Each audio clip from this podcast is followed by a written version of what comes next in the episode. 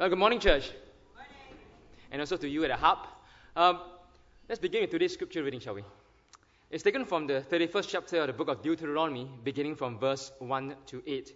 And there it reads When Moses had finished giving these instructions to all the people of Israel, he said, I am now 120 years old, and I am no longer able to lead you. The Lord has told me, You will not cross the Jordan River, but the Lord your God himself will cross over ahead of you. He will destroy the nations living there, and you will take possession of their land. Joshua will lead you across the river, just as the Lord promised. The Lord will destroy the nations living in the land, just as he destroyed Sihon and Og, the kings of the Amorites. The Lord will hand over to you the people who live there, and you must deal with them as I have commanded you.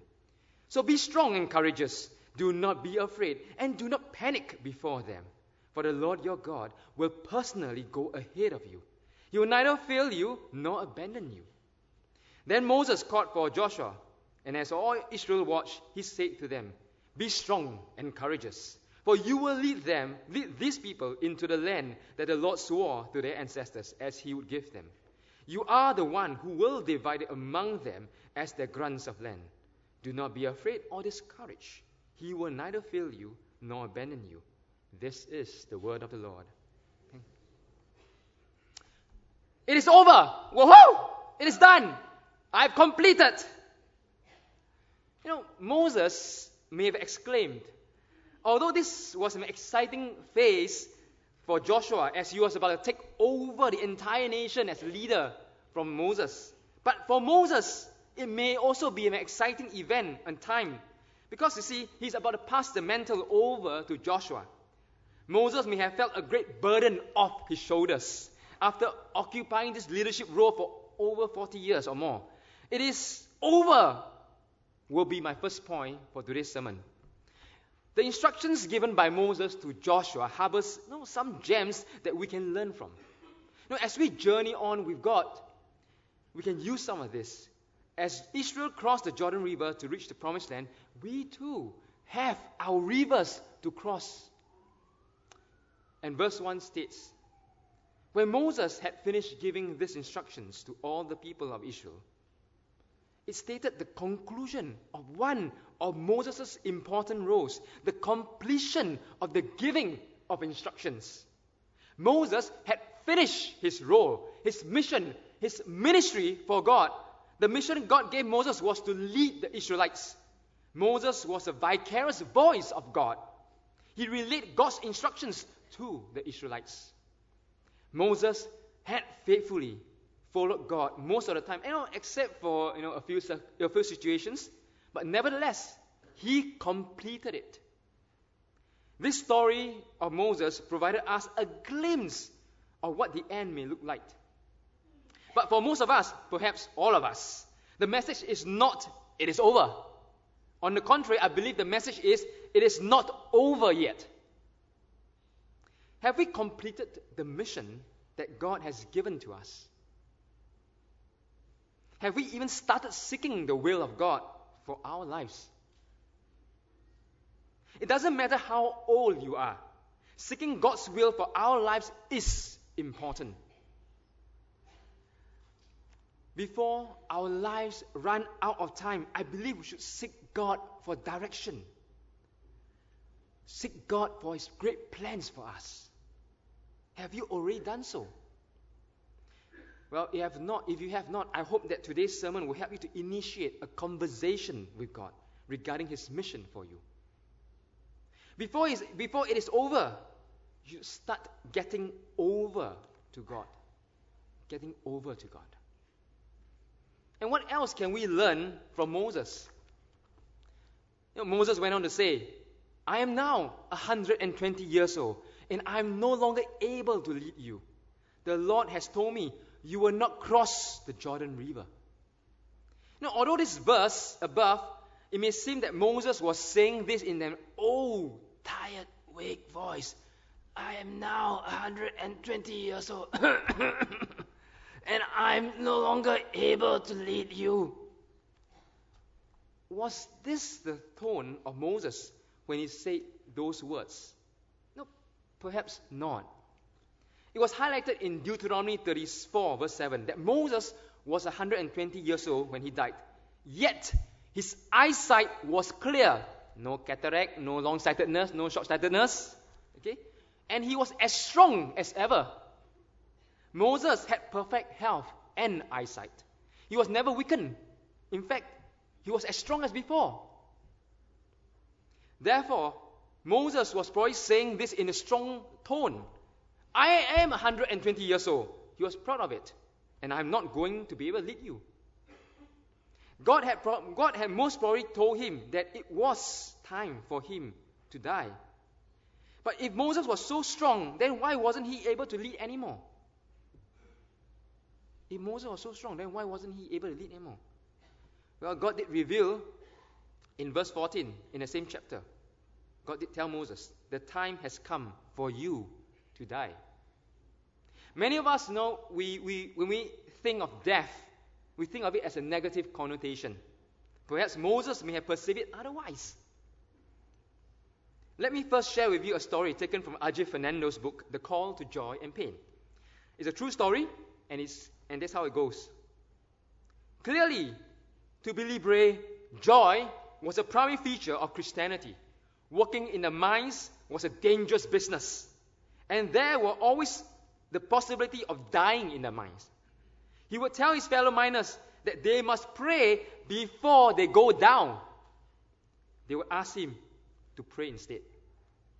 And he would pray, Lord, if any of us must be killed or die today, let it be me. Let not one of these men die, for they are not happy, but I am. And if I die today, I shall go to heaven. Brace it. When I rose from my knees, I should see the tears running down their faces. And soon after, some of them became praying men too. It is easy to get so sophisticated about Christianity that we miss the joy of salvation that the Bible has given to us. The joy of the Lord is our strength because He goes ahead of us. Ajith Fernando went on to elaborate that something is seriously wrong not when Christians suffer, but when they do not have the joy of the Lord when they're suffering. See, suffering is hardly ever mentioned without also a mentioning of the blessings of suffering. And often the blessing mentioned is joy. And it can be located on 18 different places in the New Testament where suffering and joy are found together. Moses, Moses had a good ministry. He completed his mission. Moses had a good death.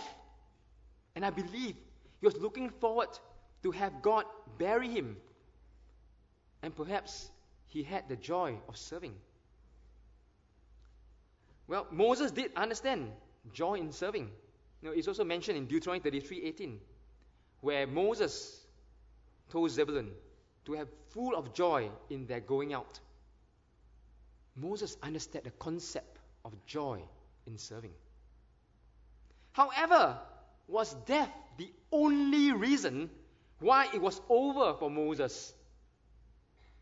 Well, there was another reason. The Lord told Moses that he will not cross over in Deuteronomy chapter 3. And here was the dialogue between Moses and God. Please let me cross the Jordan to see the wonderful land on the other side, the beautiful hill countries and the Lebanon mountains. But the Lord was angry with me because of you, and you will not and he will not listen to me. That's enough, he declared. Speak of it no more. But go up to Pisgah Peak and look over the land in every direction. Take a good look. But you may not cross over the Jordan River. Instead, commission Joshua and encourage and strengthen him, for he will lead the people across the Jordan. He will give them all the land you now see before you as their possession. You see, from chapter 3 to chapter 31 is a long period, perhaps about 40 years apart. Moses may not cross the river, but he did prepare Joshua to continue the work. Moses knew that it was not over until Joshua is ready to take the nation of Israel across the river to the promised land. Moses knew his time and space. He knew his time and place. He knew his position with God and with the Israelites. Pastor, An- Pastor Anthony said this during the end of our silent retreat on Wednesday. If you know your position before God, you will know your position before men. Moses knew his position before God and before the Israelites. He knew where he stood in God's eyes, and he knew where he stand in the eyes of the Israelites. Do we?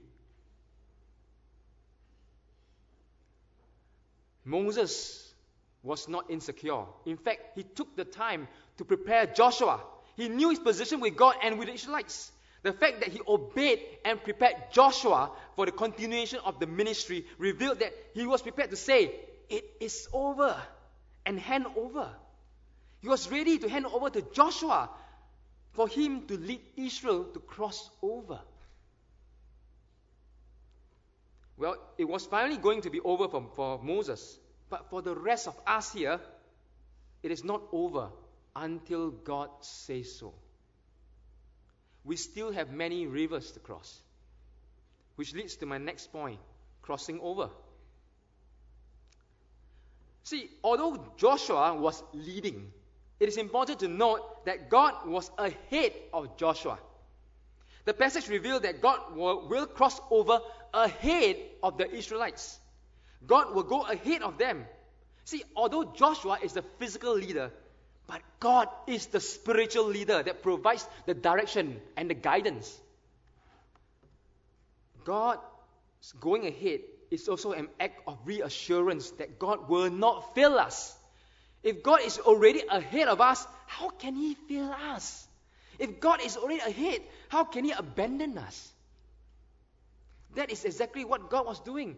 By going ahead, He's encouraging the Israelites to follow closely, urging them constantly to stay close to Him. We know from Joshua chapter 3 that the ark, of, the ark of the covenant went ahead and the water backed up and stood like a river wall, like a wall at a distance. And the Israelites again crossed over on dry river bed.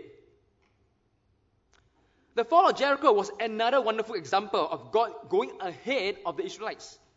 You know, this ragtag army of the Israelites was going against one of the most advanced nations in warfare.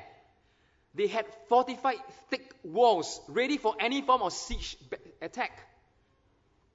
But God went ahead to take it down. God handed Jericho over to the Israelites. And all they had to do was to walk their rounds and have faith. They, have, they had to trust God. Although Joshua was the appointed physical leader, God was the guide. And what can we learn from Joshua's experience on leadership? You know, as a leader, we have to remember that God is ahead of us. Hence, we should be following God instead of God following us. Perhaps the people following behind us will remind us that we are supposed to follow a greater power God. You know, it's rather easy for us to follow our own inclination, judgment, or even our own preferences. Following our own intellect or knowledge is similar to blind leadership. Sometimes the more intelligent we are, the blinder we become. Sometimes the sometimes when we lead blindly, those behind us are also blinded. We should not lead blindly. We should lead boldly and courageously as what God wanted us to do. We should lead boldly and courageously as what, as what God wanted us to do. There is also another tendency for us to run ahead of God, to run in front of God to cross the river head ahead of God. Sometimes these are based on logical factors or even perhaps emotional factors. However, seeking God first should always be primary. You know, logics and passion are very are important. However, God must come first. Before we cross any river, perhaps we should ask ourselves is God ahead of us? What is leadership? Leadership for us means leading those behind us toward God. That is leadership for us. Leading those behind us toward God. And what do we need to do as a leader? You know, from the diagram, leaders are following God. Hence, we should be close to God. So, what leaders must continue to do is, is this we must remain close to God. If we are not close to God, we are not leading. Leaders must remain close to God so that God can lead us and we can lead those behind us. And let me tell this we can't lead if we do not have God. We can't lead if we do not have God. Simple, right? Of course not. because we have to learn to follow God exactly what He has told us. My third point is that God will hand over to you. Now, if Israel simply followed God's direction, it would have been very straightforward and, and, and God would hand over the land to them. God would deliver the people and the land to the Israelites. But Israel still have to cross the river. Israel still have to gather enough courage to step into the water. No, we enjoy having we enjoy having things placed on our lap uh, without making any clear effort. We do not like to be placed in a situation where our faith is challenged, and we must trust in God for assistance. We like to be self-sufficient. We like to have everything in our hands. We like to be secure by our own means. We like the comfort of security and the comfort of being able to provide for ourselves. But remember this our securities and comfort will not prevail, but God will. It is better to trust in God to hand over to us than for us to rely on the world to hand over anything to us. Because when God hand over to us, it is permanent. But when the world hand over to us, it's temporal. And it may not even be healthy for us. To show as proof, God reminded how he handed over the kings of Amorites, Sihon and Og, on the east of Jordan over to the Israelites. You know, perhaps sometimes for us, something for us to take note. We need to remember the past battles that God has delivered you from, the past calamities, the past difficulties or even the past miracles that God has had once performed in your lives. Remember how He had helped you. Remember how the Lord had carried you through. Remember how the Lord had handed over to you His hand to bring you across. But first, we have to do what He has commanded us to do. We have to do what He wants. If we do not, if we will not hand over all these things from God, we do not receive the handover from God, we may be handed over to the, to the enemies. I'm going to share one more point that uh, Pastor Melvin prayed during the communion. He said this there's one more thing that we can hand over. We can hand over on our part, we can hand over our fears to God. So it's not only God handing over to us, but for us, we can hand over our fears to God. And that is crucially important. Hand you over is my fourth point. And verse 5 states that the Lord will hand over to you the people who live there, and you must deal with them as I have commanded you. You know, we like the idea that God will hand over to us, but we struggle with the idea that we have to do it the way God commanded us to do. We have difficulty doing everything the way God wanted. It is not doing halfway God and halfway ours. It is doing all of God's way. No, there's no such thing as half obedience. Huh? It's either that we obey or we have rebelled. If you want to live under God's blessing and covering, are we able to live perfectly the way God wanted us to do? However, if we do not follow God completely, God will hand us over. God did hand over Israel over to the, uh, to the nations like the Assyrians, Babylonians, and the Persians because they did not obey God fully. If we do not follow what God has instructed, we will be handed over to our enemies instead. You know, when we choose our path rather than God's path, many a times like, we find ourselves making detours and going round and round. And worse, we become lost and with our own frustration and not knowing why or where we are going or what we are doing. We may feel that we have been handed over to our own demise. And many of us blame God. The first person we blame is we blame God. Even though it, is, it was our choice to take a different path, a different route from God. You know, when God's path is, isn't practical, profitable, or simply isn't to our preference, we take another route called my way. And when it does not work out, it is not my fault, but it's God's fault. Isn't that weird? Shouldn't we take responsibility for our own actions? My fifth point is handing over. You might ask why Moses repeated the command to be strong and courageous twice. Once in verse 6, while the other in verse 7 and 8. Well, you see, verse 6 was addressed to the Israelite community, and verse 7 and 8 was given to Joshua personally. Allow me to do an illustration here, okay, to show you the, the, the difference and first to the General Assembly. And it says, So, be strong and courageous. Do not be afraid and do not panic before them. For the Lord your God will personally go ahead of you. He will neither fail you nor abandon you. Are there any, are there any young Joshuas here today? No? We should have some young Joshuas here, right? Aha. Any? Come, come, come, come, come. Just, you don't have to do anything. Come, come. Thank you, thank you. See, there's always a Joshua around.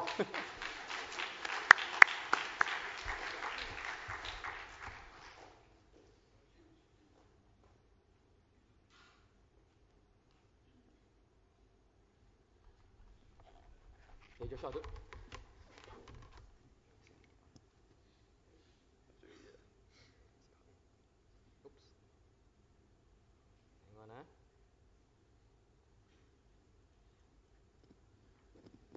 Testing. Okay. Don't worry. I'm not going to harm you. okay. This is how Moses would have spoken to Joshua, you know, on a personal level. Okay. He says, Joshua, be strong and courageous, for you will lead the people into the land that the Lord swore to your ancestors. Yes, He's given them to you. You are the one who will divide it among them as the grant of land. Do not be afraid or discouraged. For the Lord will personally go ahead of you. He will be with you. He will neither fail you nor abandon you. Thank you. Eh? Thanks, Joshua.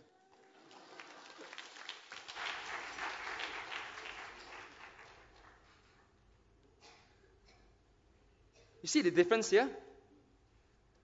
You see, when we address someone personally, it's a personal message. So, from what we can learn here, is that when we want to hand over, we should hand over personally.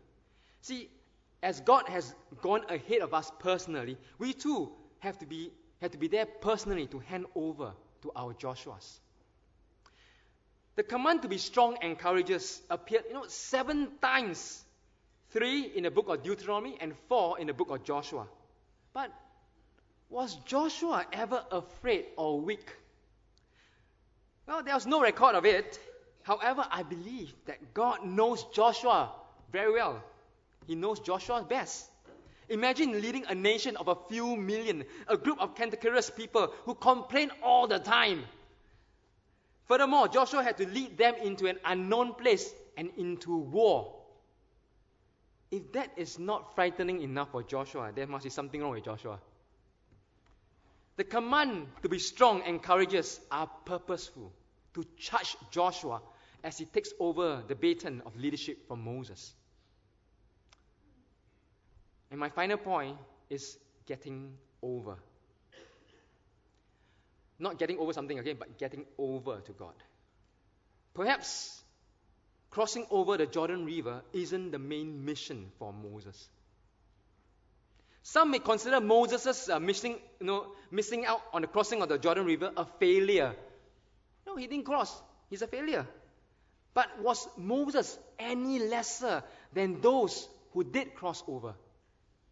Was he any weaker than those who did cross over? The important thing to note here is that Moses completed his mission and he was regarded as a prophet like no other. Wow! This was credited to him.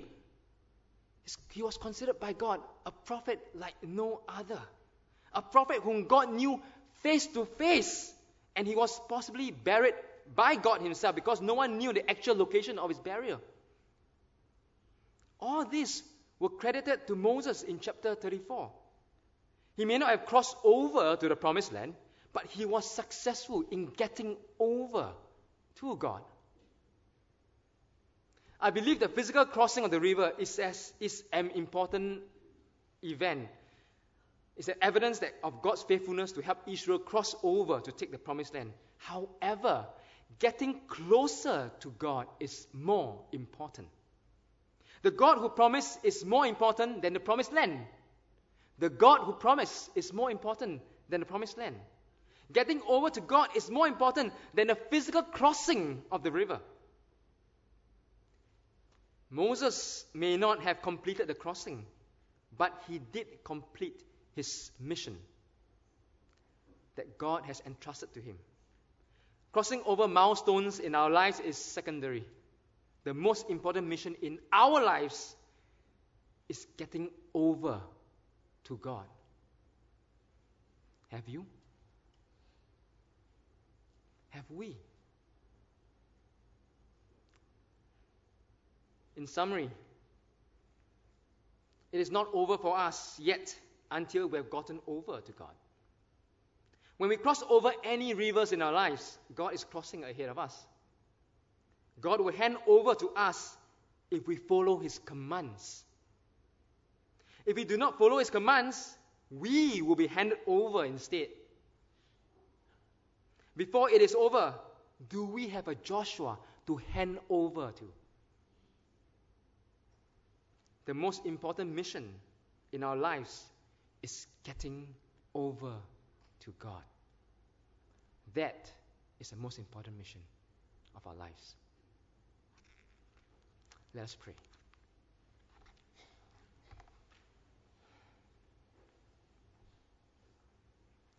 Lord, I, I thank you that you, you have done so much for us. You sent Jesus, in fact, to go ahead of us to die on a cross for our sins. We, we want to thank you, dear Lord, that you are always thinking about us. We want to thank you, dear Lord, that you're always inviting us to come toward you, to get over to you. Our lives is not about doing, it is about being with you. Our lives is to glorify you. And best way to glorify you is to give you our lives as you have given yours to us. And we thank you and pray all this in the mighty name of Jesus. Amen.